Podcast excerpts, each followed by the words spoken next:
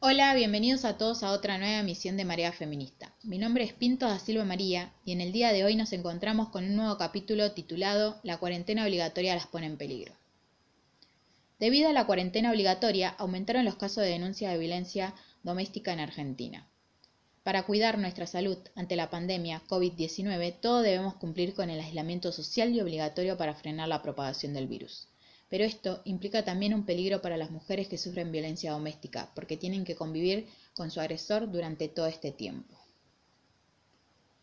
La violencia en el ámbito doméstico es el abuso físico, sexual y psicológico entre personas que conviven o mantienen una relación sentimental, por lo general ejercida por un hombre contra su pareja sexual.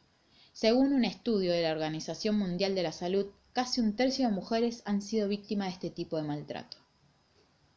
En el primer día de aislamiento obligatorio, decretado por el presidente Alberto Fernández, se detectó un pico de denuncia de violencia de género y violencia doméstica, según el Ministerio Público Fiscal de la Ciudad de Buenos Aires.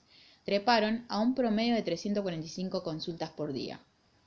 Poniendo esto en número, en cuanto a femicidios cometidos durante el periodo de aislamiento social preventivo obligatorio por COVID-19, del 20 de marzo al 14 de mayo, se puede decir que hubo 49 femicidios los cuales cuatro de las víctimas fueron niñas.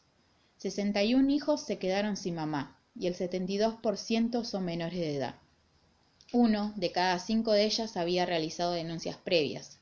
67% de los femicidios fueron parejas o exparejas. En cuanto a las provincias con más femicidios fueron 24 en Buenos Aires, 4 en Santa Fe, 4 en Tucumán y 3 en Misiones. La cuarentena no afecta a todas las personas por igual, pero las que la pasan peor son ellas, las que tienen que convivir con un hombre violento todo el día. Por eso, el Ministerio de las Mujeres, Género y Diversidad de la Nación dispuso además de la línea 144 tres líneas de WhatsApp que son 11 22 71 64 63 o 11 25 75 90 47 y 11 22 75 90 48, además de un mail que es línea 144 arroba